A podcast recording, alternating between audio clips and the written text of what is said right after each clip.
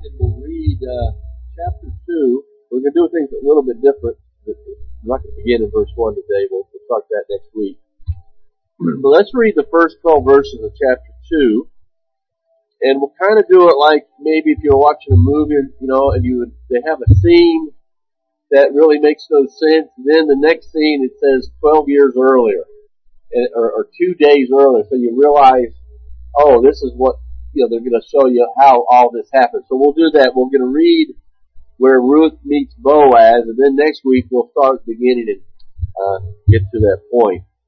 But in chapter 2 verse 1 it says, Now Naomi had a relative of her husband, a worthy man of the clan of Elimelech, who was uh, her husband, whose name was Boaz, and Ruth the Moabite said to Naomi, let us go to the field to glean among the ears of grain after him, in whose sight I shall find favor. So that was according to the law. Poor people could go to a field where they were reaping it, and whatever was left over, whatever the reapers missed, they were they had access to. So, and and so they, you know, let's see who is favorable towards us. So she said, "Go, my daughter." So she set out and went and gleaned in the field after the reapers, and she happened to come to the part of the field belonging to Boaz, who was of the clan of Elimelech. And behold, Boaz came from Bethlehem, and he said to the reapers, The Lord be with you. And they answered, The Lord bless you. Then Boaz said to his young man who was in charge of the reapers, Whose young woman is this? And the servant who was in charge of the reapers said, She is a young Moabite woman, woman who came back from with Naomi from the country of Moab. She said, Please let me glean and gather among the sheaves after the reapers. So she came, and she was has continued from early morning until now, except for a short rest. Then Boaz said to Ruth, Now listen, my daughter, do not go to glean in, uh, in another field or leave this one, but keep close to my young women. Let your eyes be on the field that they are reaping and go after them. Have I not charged the young men not to touch you? And when they, you are thirsty, go to the vessels and drink what the young men have drawn. Then she fell on her face, bowing to the ground, and said, Why have I found favor in your eyes, that you should take notice of me, since I am a foreigner? But Boaz answered her, Let all that all that you have done from your mother-in-law since the death of your husband has been fully told me, and how you left your father and mother and your native land and came to a people that you did not know before. The Lord repay you for what you have done, for a full reward to be given, a full reward be given to you by the Lord, the God of Israel, under whose wings you have come to take refuge. We'll stop there. You didn't see it. Well, there's a few New Testament texts that help us understand how to uh, interpret Ruth, not just Ruth, but uh, since Ruth is a narrative uh, there's no overt theological things being taught. It's just a narrative, a story about Ruth and, and Naomi and, and Boaz and so forth. There's a few texts that helps us understand how we are to approach these types of uh, books. Luke 24, 27, and beginning with Moses and all the prophets, he interpreted to them in all the scriptures the things concerning himself. So Jesus is, is inferring that in all the Old Testament, which were the scriptures, there's something to see of Jesus Christ. Uh, there will be something about Christ to learn in Ruth, not just in type, although the, the beauty of Ruth is the type seen of Christ in Boaz and uh, the church in Ruth, but uh, also Old Testament narratives are giving us how history comes together to produce the Messiah. In other words, I've said this before some time ago, so maybe for those who uh, were not been here before, uh, the study, one of the reasons why the study of all the Old Testament is important to us New Testament Christians is because we are studying our history. This is not just the history of Israel. It is certainly that, but it's a history of God sending the Messiah through Israel to redeem us. So is we're studying our history, how the one that we must be joined to to have eternal life and that we're going to be with forever came about. So it's not just, and a lot of people I think have missed this, and they think the Old Testament is really just about Israel for the most part. And uh, they don't realize, no, this is about our salvation and our future as well. In 1 Corinthians 10, 11, Now these things happen to them as an example, but they are written down for our instruction on whom the end of the ages has come. So we will see uh, that not only is this a historical narrative, and we'll, we'll see an example of Christ, an illustration of Christ, but there's spiritual edification because we, in these narratives, we see God interact with people and doing things, and there's theological uh, things to learn as well. So those who think that they know exactly what God is doing in His providence have to be treated with a little suspect, uh, because God's working in us, in our lives, in this world, through the circumstances of life, are, we often don't know what, what he's doing and why he sent these things, right? Sometimes it's unfolded to us, sometimes it's not. But, in Ruth, we get an example of how God is working in the lives of people in a, in a providential way. So there's a, there's a good, and we'll get into that uh, later on. Also, Romans uh, 15, 4, For whatever was written in former days was written for our instruction, that through endurance and through the encouragement of scriptures we might have hope. So we know that there are things to learn here that are important. 2 Timothy 3.16, of course, all scripture is breathed out by God and profitable for teaching, for reproof, for correction, for training in righteousness and this is obviously referring to the scriptures of the New Testament, but primarily in those days, scripture was the Old Testament. So even the Old Testament, as we begin to see, as the New Testament interprets it for us, we can find reproof, correction, training in righteousness, the prophet in many ways that the man of God may be competent, equipped for every good work. So we're learning things that affect us spiritually, that cause us to grow in the Lord.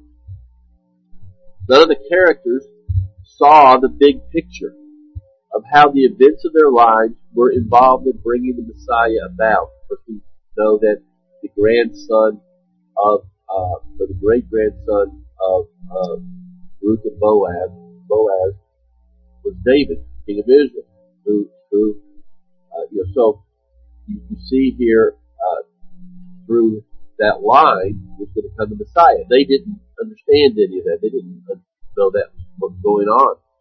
Nor did they see how all this illustrates Christ's work. And this is helpful for us because our lack of understanding of why God brings difficulty into our lives does not mean that He doesn't have a perfect good, perfectly good reason for it. So Boaz, Ruth and Boaz and Naomi did not understand what God was doing, the greater picture. But because we can study this and see that there was a plan God was sending all these things for, we know then that that is true of us. There's no haphazard uh, things with God. So we can be faithful to honor Him and to look to heaven in, in our times, um, in, even in our times of ease, uh, and, and we can look at life now as not our time of ease, but but later on as time of ease. In other words, God is working in us now, and that will often be through difficulty. but we we learn from texts like this that well, that's okay because the rest comes later. The rest comes in heaven, and it won't always be now. And it's texts like this that help us understand that. In fact, we have much more life than they have. So as we learn from their lives, we apply this to the revelation of, as a whole that we have in the Bible. We should even do better. But this is part of our learning. Ruth is not like the book of Romans written to reason through basic doctrines of our faith, but it is very theological. Theology basically means a study of God. We, we generally use it as a study of the Bible, but of course the Bible is what reveals God to us. It's what it's all about. And there's certainly, so while it doesn't list certain doctrines like Romans does, it's all about God because it's all about God working in providence and God bringing about the Messiah. So it's a historical narrative that continues to unfold God's redemptive plan but it does here in a sub-story that illustrates in one way or another many of the things, same things that Romans, the book of Romans teaches. Now, can anybody think of a book that we've already studied since I've been here that does a very similar thing? Remember, uh, the, uh, well, I think the first year I was here, we went the book of Esther. And in the book of Esther, God is never mentioned once. And yet it's all about God working, right? And, uh, remember the time when the king woke up, couldn't sleep. And so what did he do? Well, he started to read some historic, some, uh, official documents and, and realize the injustice that was done to Mordecai. And so just by getting up one night where we're being told that, well, nothing's happened by chance. He got up. God didn't allow him to sleep. And God led him to those papers. It was all God behind the scenes doing all those things. And that's what we're going to see here in the book of Ruth. So we remind ourselves of its place in the historical narrative of the Bible.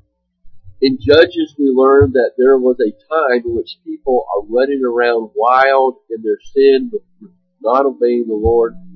Everyone's doing what's right in his own eyes. And those people need a king to guide them. And so here we see God preparing to deliver them from themselves and sending them a king. First of all, a King David, but primarily because there's a lot of kings who came after David that were not very good and that basically people it ended up devolving into the same thing they were in Judges. But ultimately, through that king, the king the perfect king who was going to save them from their sins. And so in light of this, the final verses of Ruth then remind us of its historical place in chapter 4, verse 18, as the book closes. It says, Now these are the generations of Perez, Perez father of Hezron, Hezron father of Ram, Ram father of Amminadab, Amminadab father of Nahshon, Nahshon father of Salmon, Salmon father of Boaz, Boaz fathered Obed, Obed father of Jesse, and Jesse father of David. So what it says is telling us this is why we're reading this book, among other things. This is where David came from. And we saw in Judges that this is the third narrative they call that Bethlehem trilogy. So, to help us see more than just history, uh, in this book, there are some key words and concepts throughout the book, such as kindness and kinsman redeemer, which are two of them. Those those are two of the main uh, thoughts and, and, words that are used in this book. For instance, we, uh, we kept on reading chapter two, verse twenty. Naomi said to her daughter-in-law, "May he be blessed by the Lord, whose kindness has not forsaken the living or the dead." You know, often Ruth is referred to as a beautiful love story. And, you know, I think to some degree that's certainly true. But as we read it, we see that the love story isn't really about two people falling in love. Uh, what we see here is Ruth in desperate need and Boaz falling in love with her, if I use her falling in love. And I think what a great example of our own salvation because it is we God loved us first. Uh, we didn't love God, He loved us. And so Ruth out there leading, trying to exist, and uh, Boaz sees her and sets his affections upon her. That we read enough of this in our, the first 12 verses to see. Boaz asks about her, he goes to her and says, okay, look, from now on, only my field, nobody else. Everything you need, I'm going to take care of. So what a great picture of Boaz as he sets his love upon Ruth and brings her into his family, right? And that is the essence of the book of Ruth in uh, a spiritual sense of, of, of, as we see Boaz is the type of the Lord and our kids could be redeemer, right? And we'll talk about that a little more in a moment. So here is Ruth alone and helpless in need of someone who is rich to come to her aid.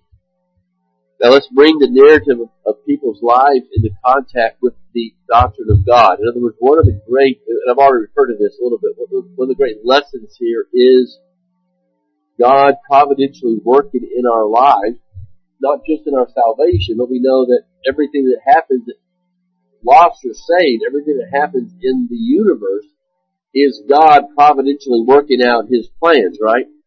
And so we saw that, I don't know if anybody noticed that, but if you been through Ruth before, perhaps you've already heard this, but in chapter 2 verse 3, she, you know, Naomi sends her out to glean, so she set out and went and gleaned in the field after the reapers, and she happened to come to a part of the field belonging to Boaz, who was of the clan of Elimelech. Now, what is theologically, if we're reading it from a human standpoint, what is theologically incorrect about that verse? Is there a verse or is there a word that stands out? The verse happened. Right? They, she happened to be in Boaz's field. And we know that no, she didn't just happen as if she got up one morning and in her own autonomous free will, she decided I'm to go this field, you know, and then she, maybe she's headed for Boaz's field and she sees the other field, ah, I like that better or you know whatever. No, she didn't happen to get there. The Lord directed her there, but that word "happen" just drives it home that well, no, actually, it's not. It's not happened at all. From our standpoint, it, it, it appears that way. Every moment of the day seems somewhat coincidental. Things just seem to happen without any rhyme or reason. Often, uh, I just happen to come down with a cold. Uh, our business happened to downsize, and I happen to lose my job in the process. I happen to run over a nail and get a flat tire. You know, there's a sense in which, humanly speaking, we have to kind of live in that world to a degree. We know that we, we know that God has directed all those things, but they happen. And so, what the, the issue is, what am I going to do with this? How am I going to live in this world? And that's what we're seeing in Ruth. So when you read a phrase, and you, this phrase, you learn how all this is going to work out for Ruth, it appears that the writer is actually pointing out that she didn't just happen to be in Boaz's field. The last verse that we read of the book, right? Well, it turns out that this God was planning this all along because Ruth and Boaz were going to end up having David being the great grandparents of David.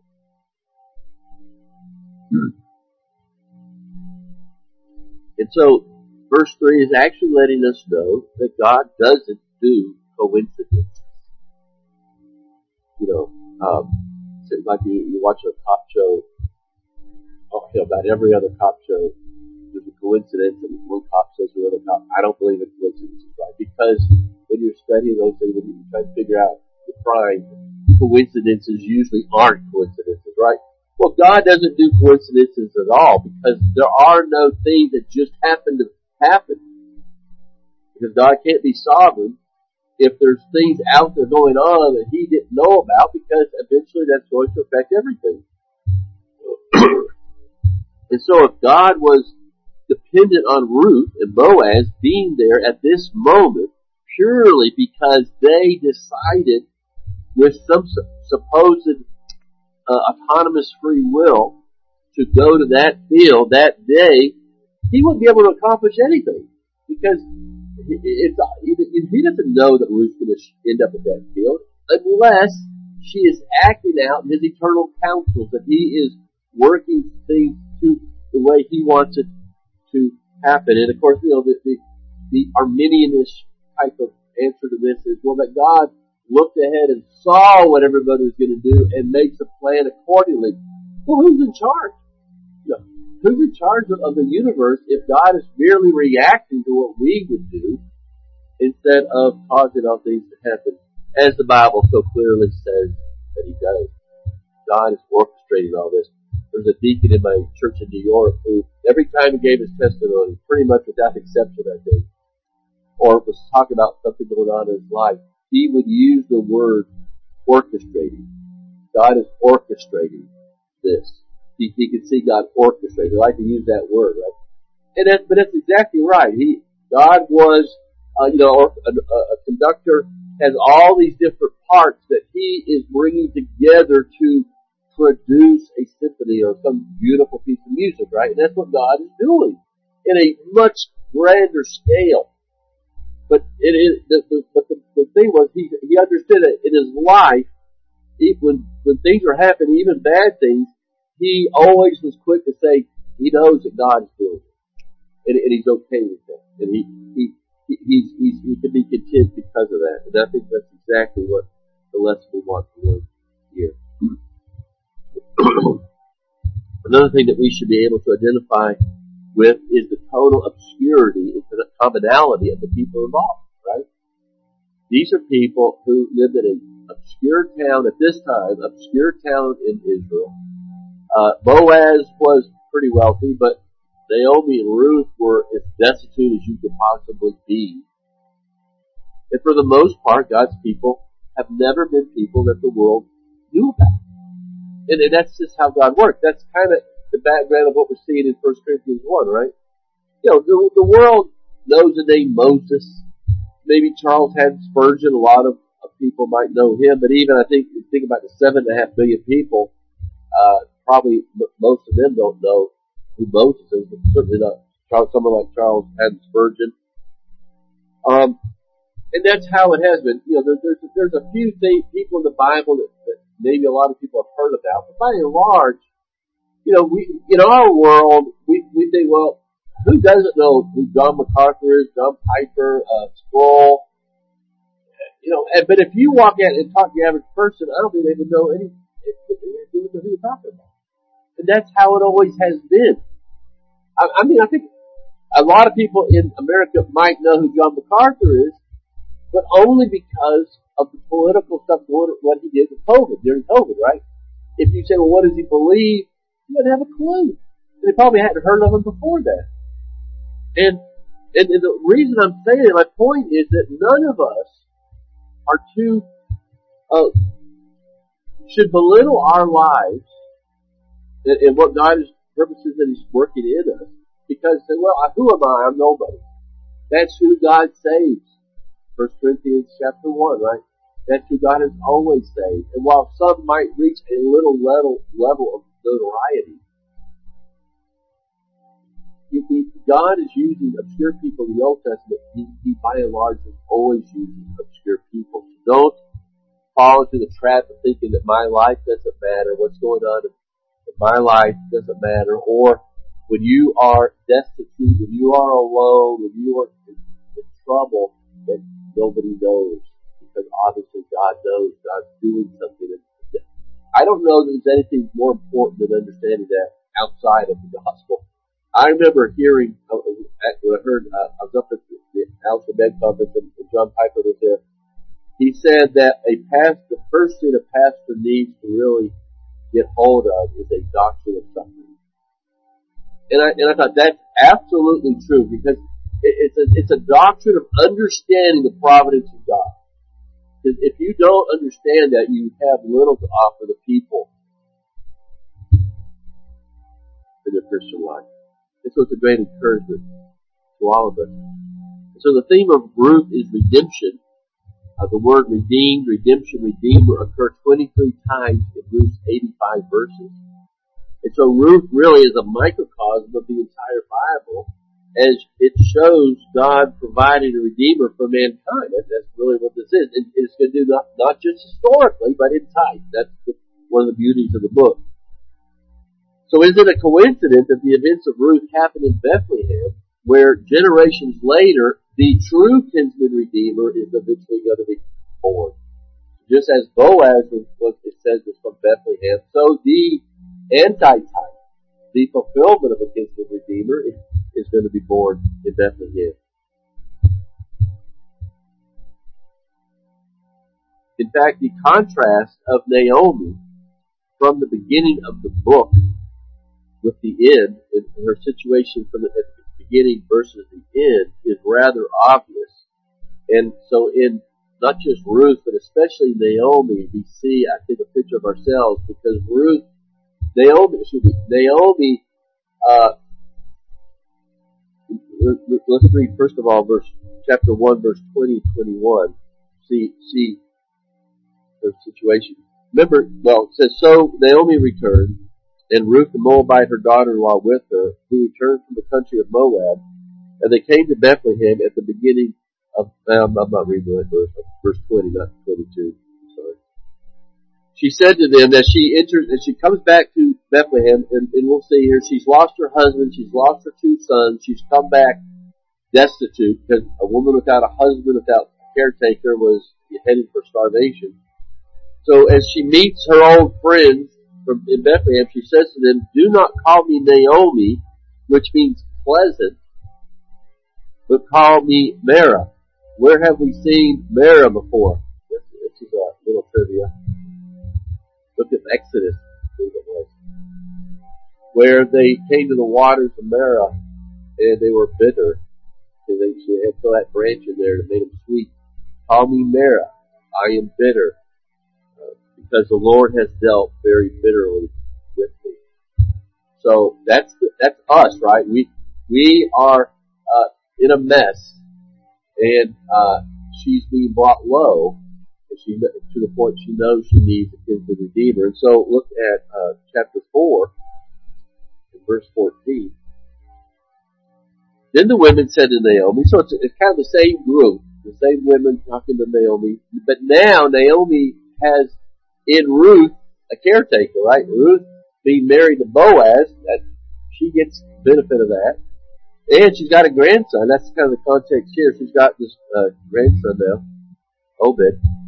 Then the woman said to Naomi, Blessed be the Lord who has not left you this day without a redeemer, and may his name be renowned in Israel.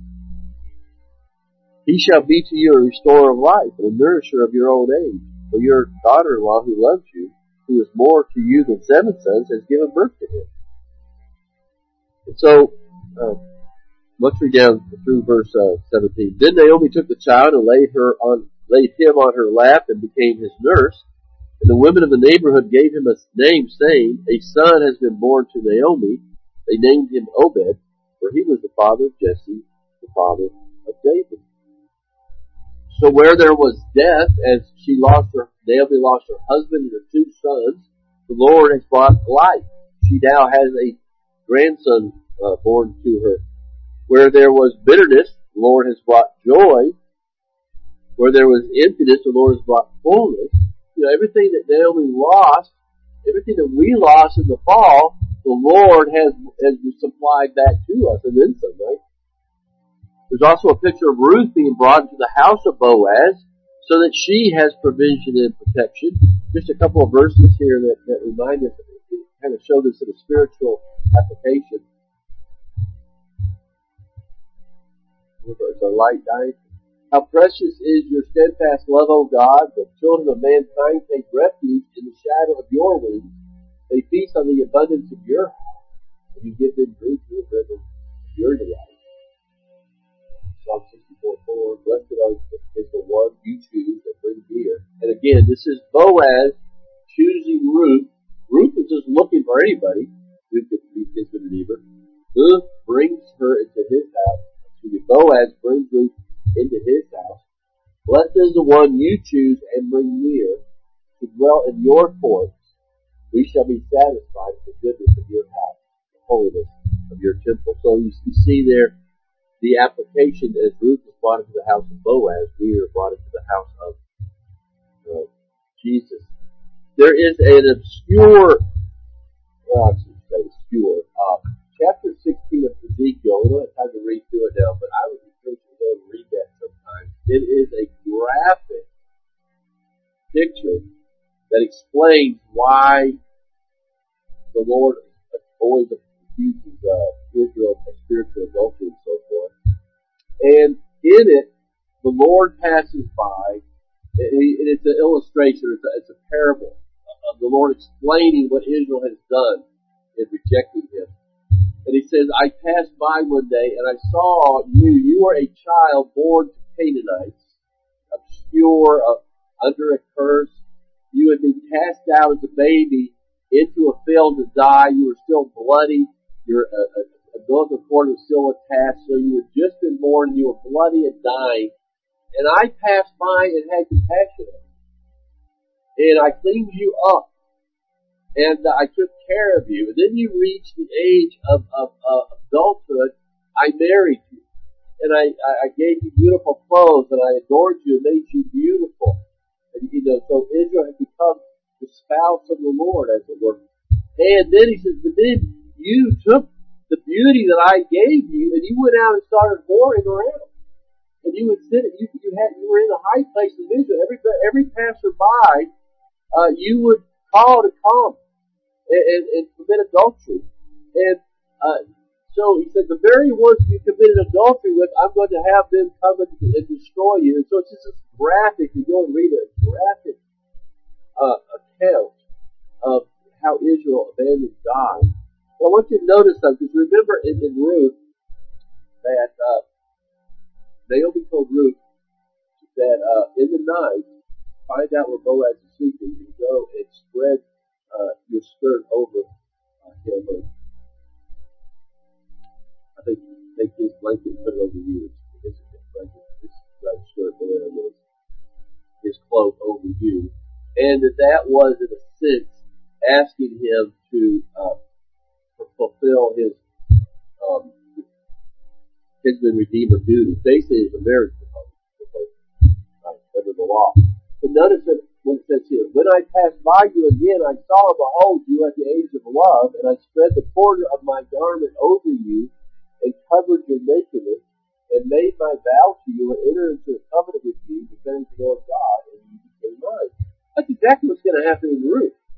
Only we're going to find that there, that Boaz is a near relative, but there's a near relative. So you've got to take care of that.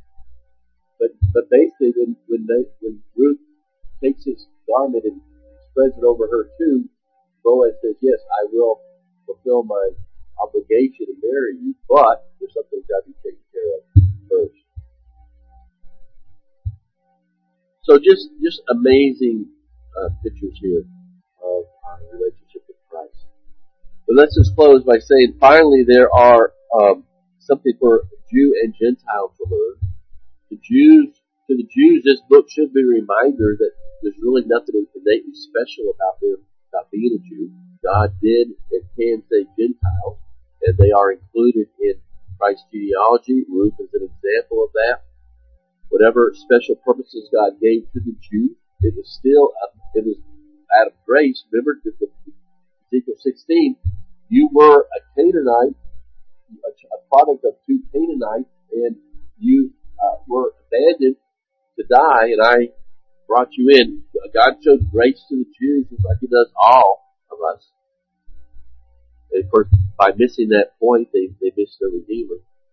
But it also speaks to us as Gentiles, for Ruth was also a Gentile. And in fact, we know that there were three Gentile women brought into Christ's line. Who's the name of Rahab, Ruth. We saw one in Genesis. Tamar, right? She was uh, Judah's uh, wife or daughter.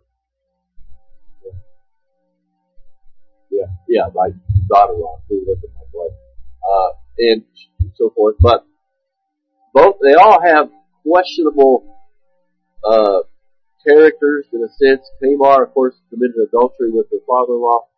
Uh, Rahab was a harlot. Ruth was a Moabitess, so she was uh, a pagan.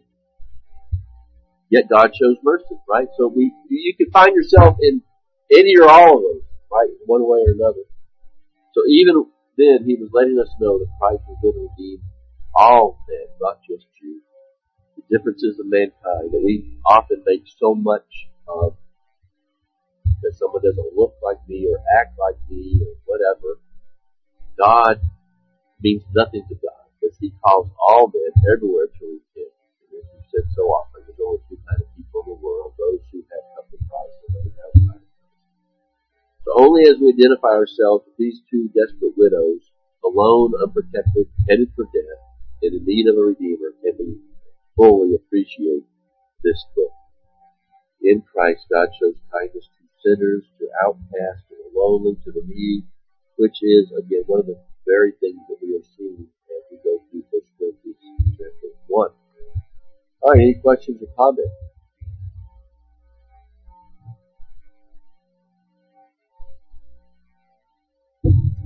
Alright, well, okay, yeah, let's do this.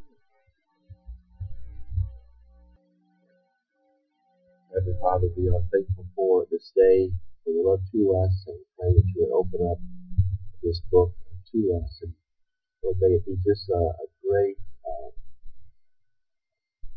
book that explains the gospel to us, and that we never tire of hearing about how we are saved through grace through the merits of Christ alone, and that we are undone, that we have nothing apart from our kinsman Redeemer.